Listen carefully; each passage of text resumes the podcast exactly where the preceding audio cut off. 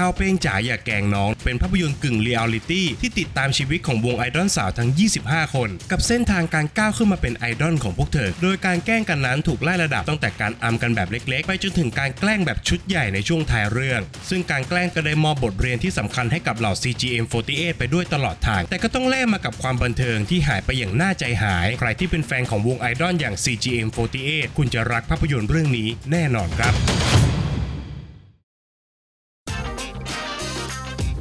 Welcome to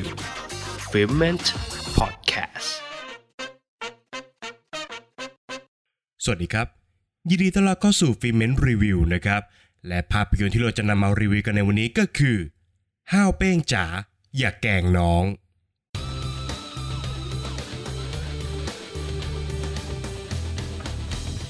กลุ่มไอดอลหน้าใหม่อย่าง CGM48 ได้เข้าแคมป์ training โดยเหล่าซูเปอร์สตาร์ของเมืองไทยอย่างน้าเน็ก พิธีกรระดับแถวหน้าของวงการ แจ็คแฟนฉัน นักแสดงตลกมากความสามารถ กันกันตถาวร พิธีกรระดับท็อปของประเทศ และ YoungOhm นักร้องฮิปฮอปขวัญใจวัยรุ่น โดยที่ทุกคนไม่รู้เลยครับว่า พวกเขากำลังตกเป็นเหยื่อของมหกรรมการแกล้งครั้งยิ่งใหญ่ และนำมาซึ่งเหตุการณ์สุดวายป่วงจนคาดเดาไม่ได้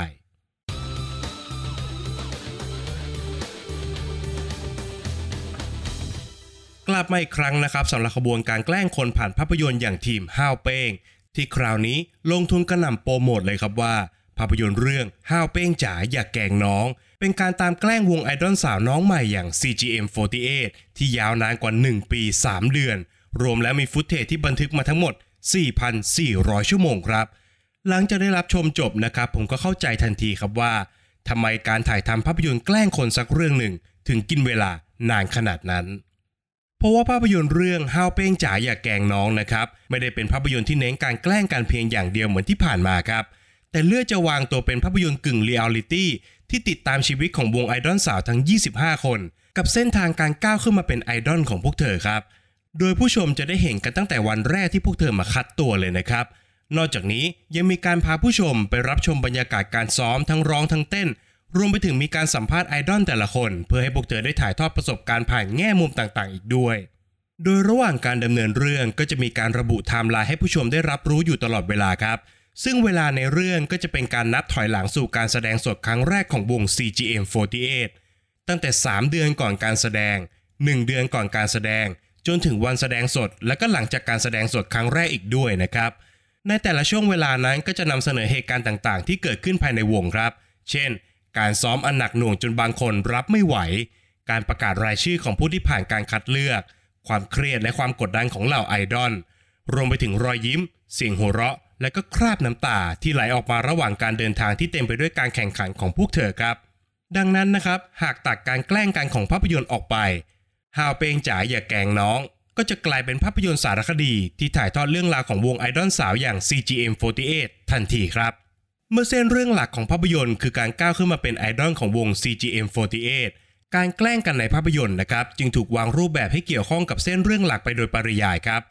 ระหว่างที่เหล่าไอดอลกำลังฝึกฝนอย่างหนักหน่วงนะครับ เมื่อใครสักคนมีปัญหา แขกรับเชิญซึ่งเป็นผู้เชี่ยวชาญในด้านนั้นๆ ก็จะถูกดึงตัวเข้ามาผู้ช่วยฝึกฝนน้องๆ ให้พัฒนาขึ้น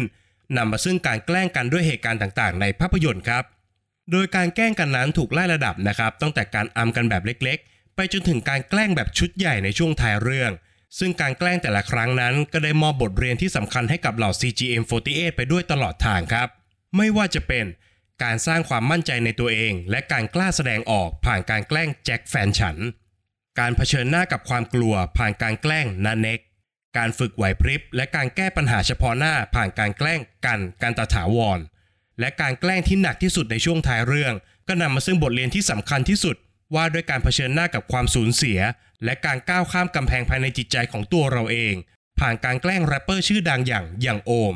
ซึ่งทุกการแกล้งที่เกิดขึ้นในเรื่อง มีใจความสำคัญที่เกี่ยวข้องกับเพลงหลักของวงอย่างเพลง ไปต่อโดยตรงครับ การแกล้งโดยมีสาระของห้าวเป้งจ๋าอย่าแกงน้องนำมาซึ่งเส้นเรื่องที่น่าสนใจของภาพยนตร์ครับ แต่ก็ต้องแลกมากับความบันเทิงที่หายไปอย่างน่าใจหาย การแกล้งกันในห้าวเป้งจ๋าอย่าแกงน้อง ไม่ได้เกิดขึ้นกับวง CGM48 โดยตรงเท่าไหร่นักครับ แต่มักจะไปตกอยู่กับแขกรับเชิญแทน และเมื่อการแกล้งกันนั้นไม่ได้แรงเหมือนทุกครั้งที่ผ่านมาทำให้เหล่าแขกรับเชิญที่ถูกแกล้ง สามารถรับมือกับสิ่งที่เกิดขึ้นได้ไม่ยากเย็นนักทำให้พวกเขาไม่ได้เกิดอาการช็อก หรือว่าตกใจกับการโดนแกล้งมากพอ เสียงหัวเราะที่ควรจะเกิดขึ้น ก็ลดน้อยถอยลงไปเช่นเดียวกันครับ การแกล้งเพียงครั้งเดียวของภาพยนตร์ที่ผมรู้สึกชื่นชอบก็คือ การแกล้งครั้งใหญ่ในช่วงท้ายเรื่องครับ ซึ่งสามารถทำออกมาได้สมจริงพอสมควรนะครับ โดยมันไม่ได้เป็นการแกล้งเพื่อเสียงหัวเราะ แต่เป็นการแกล้งที่สร้างบทเรียนครั้งสำคัญในชีวิตให้กับวง CGM48 มากกว่าครับ โดยรวมแล้วภาพยนตร์เรื่องห้าวเป้งจ๋าอย่าแกงน้อง ไม่ได้เป็นภาพยนตร์ที่ขายการแกล้งกันเป็นหลักครับ แต่เป็นภาพยนตร์กึ่งสารคดี ที่ถ่ายทอดเส้นทางการก้าวขึ้นมาเป็นไอดอลของวง CGM48 ที่ต้องผ่านทั้งอุปสรรค การแข่งขัน มิตรภาพ และก็คราบน้ำตา โดยมีการแกล้งกันเป็นส่วนประกอบเท่านั้นครับ ดังนั้นหากใครต้องการเสียงหัวเราะจากการแกล้งกันอย่างเอาเป็นเอาตาย คงจะต้องผิดหวังนะครับ แต่หากใครที่เป็นแฟนของวงไอดอลอย่าง CGM48 คุณจะรักภาพยนตร์เรื่องนี้แน่นอนครับ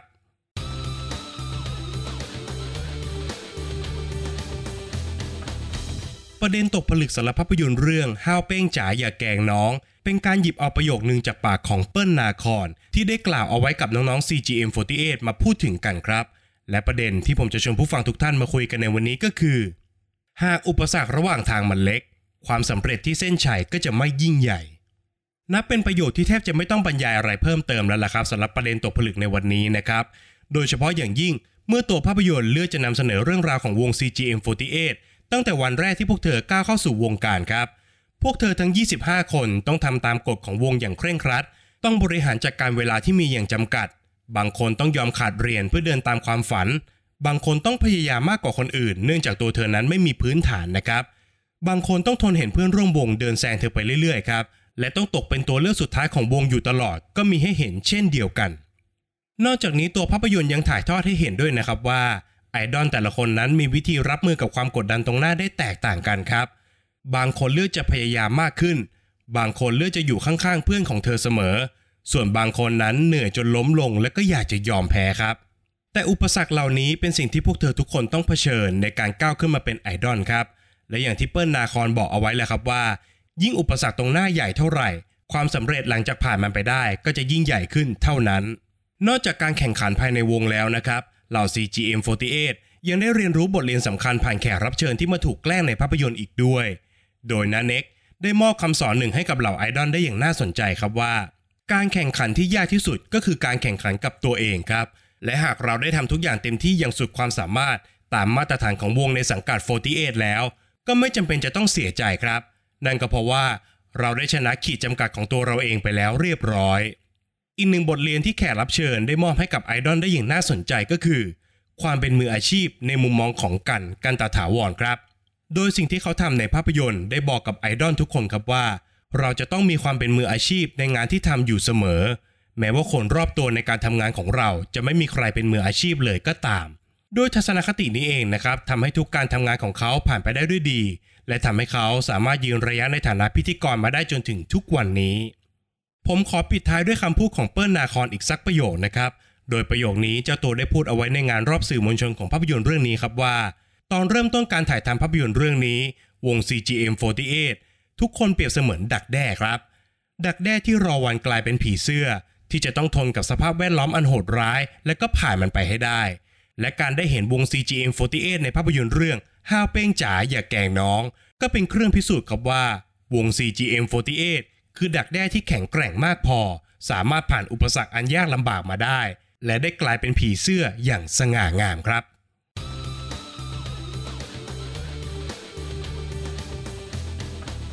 ในส่วนของคะแนนด้านต่างๆ ของภาพยนตร์เรื่องห้าวเป้งจ๋าอย่าแกงน้องนะครับ บทภาพยนตร์ผมขอให้ไว้ที่ 5 คะแนนครับ อย่างที่บอกนะครับว่าตัวหนังไม่ได้เป็นหนังที่มาเน้นการแกล้งเรียกเสียงฮาเหมือนอย่างเคยนะครับ แต่กลับมีเส้นเรื่องและก็ประเด็นที่ต้องการนำเสนออยู่ครับ ซึ่งจริงๆ แล้วมันเป็นเรื่องที่ดีนะครับ แต่ผมกลับรู้สึกว่ามันไม่เข้ากันเท่าไหร่นะครับ คือแก่งของเรื่องเนี่ยจริง ๆ มันดีอยู่แล้วนะครับ แต่พอใส่การแกล้งกันแบบไม่ถึงใจอย่างที่คิดเข้ามาเนี่ย มันกลายเป็นส่วนเกินของหนังไปซะอย่างนั้นเลยครับ งานสร้างของตัวหนังผมขอให้ไว้ที่ 5 คะแนนครับ งานโปรดักชันของหนังเนี่ยถูกแบ่งออกเป็น 2 ส่วนใหญ่ๆนะครับ ส่วนแรกก็คือการแกล้งกันครับ ซึ่งถูกถ่ายทำแบบแอบถ่ายนะครับ ส่วนที่ 2 ก็คือการถ่ายทำแบบเรียลลิตี้ครับ ที่คล้ายกับการดูสารคดีของวง CGM48 นอกจากนี้ยังมีการถ่ายเสริมในส่วนของตัวละครหลักอย่างเปิ้ลนาครเพื่อใช้ในการเล่าเรื่องเพิ่มเติมอีกด้วยนะครับ ซึ่งพอนำเอาทั้ง 3 ส่วนมาตัดต่อรวมกันเนี่ย ผมว่ามันไม่ค่อยเนียนเท่าไหร่ครับ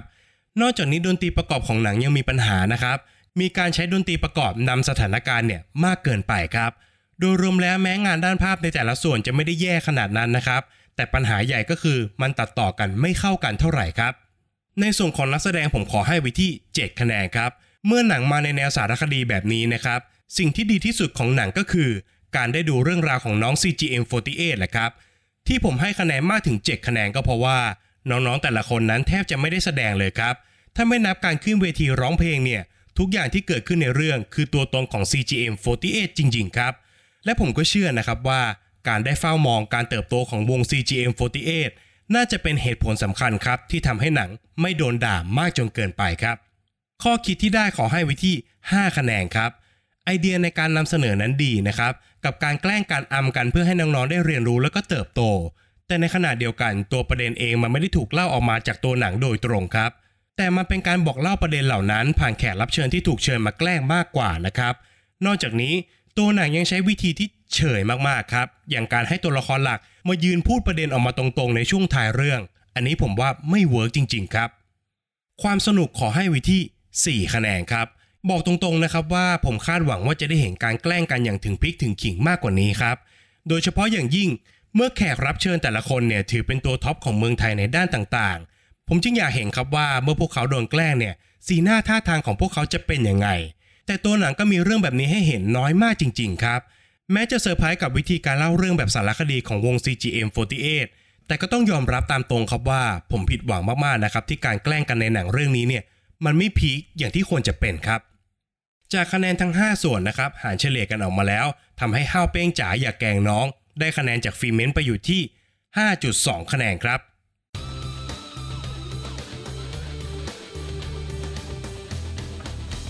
และนี่ก็คือฟีเมนต์รีวิวสำหรับภาพยนตร์เรื่องห้าวเป้งจ๋าอย่าแกงน้องนะครับ หากใครเป็นแฟนของวง CGM48 เนี่ย ตีตั๋วรับชมได้เลยครับ รับรองว่าได้เห็นแง่มุมต่างๆ ที่เราไม่คิดว่าจะได้เห็นแน่นอนนะครับ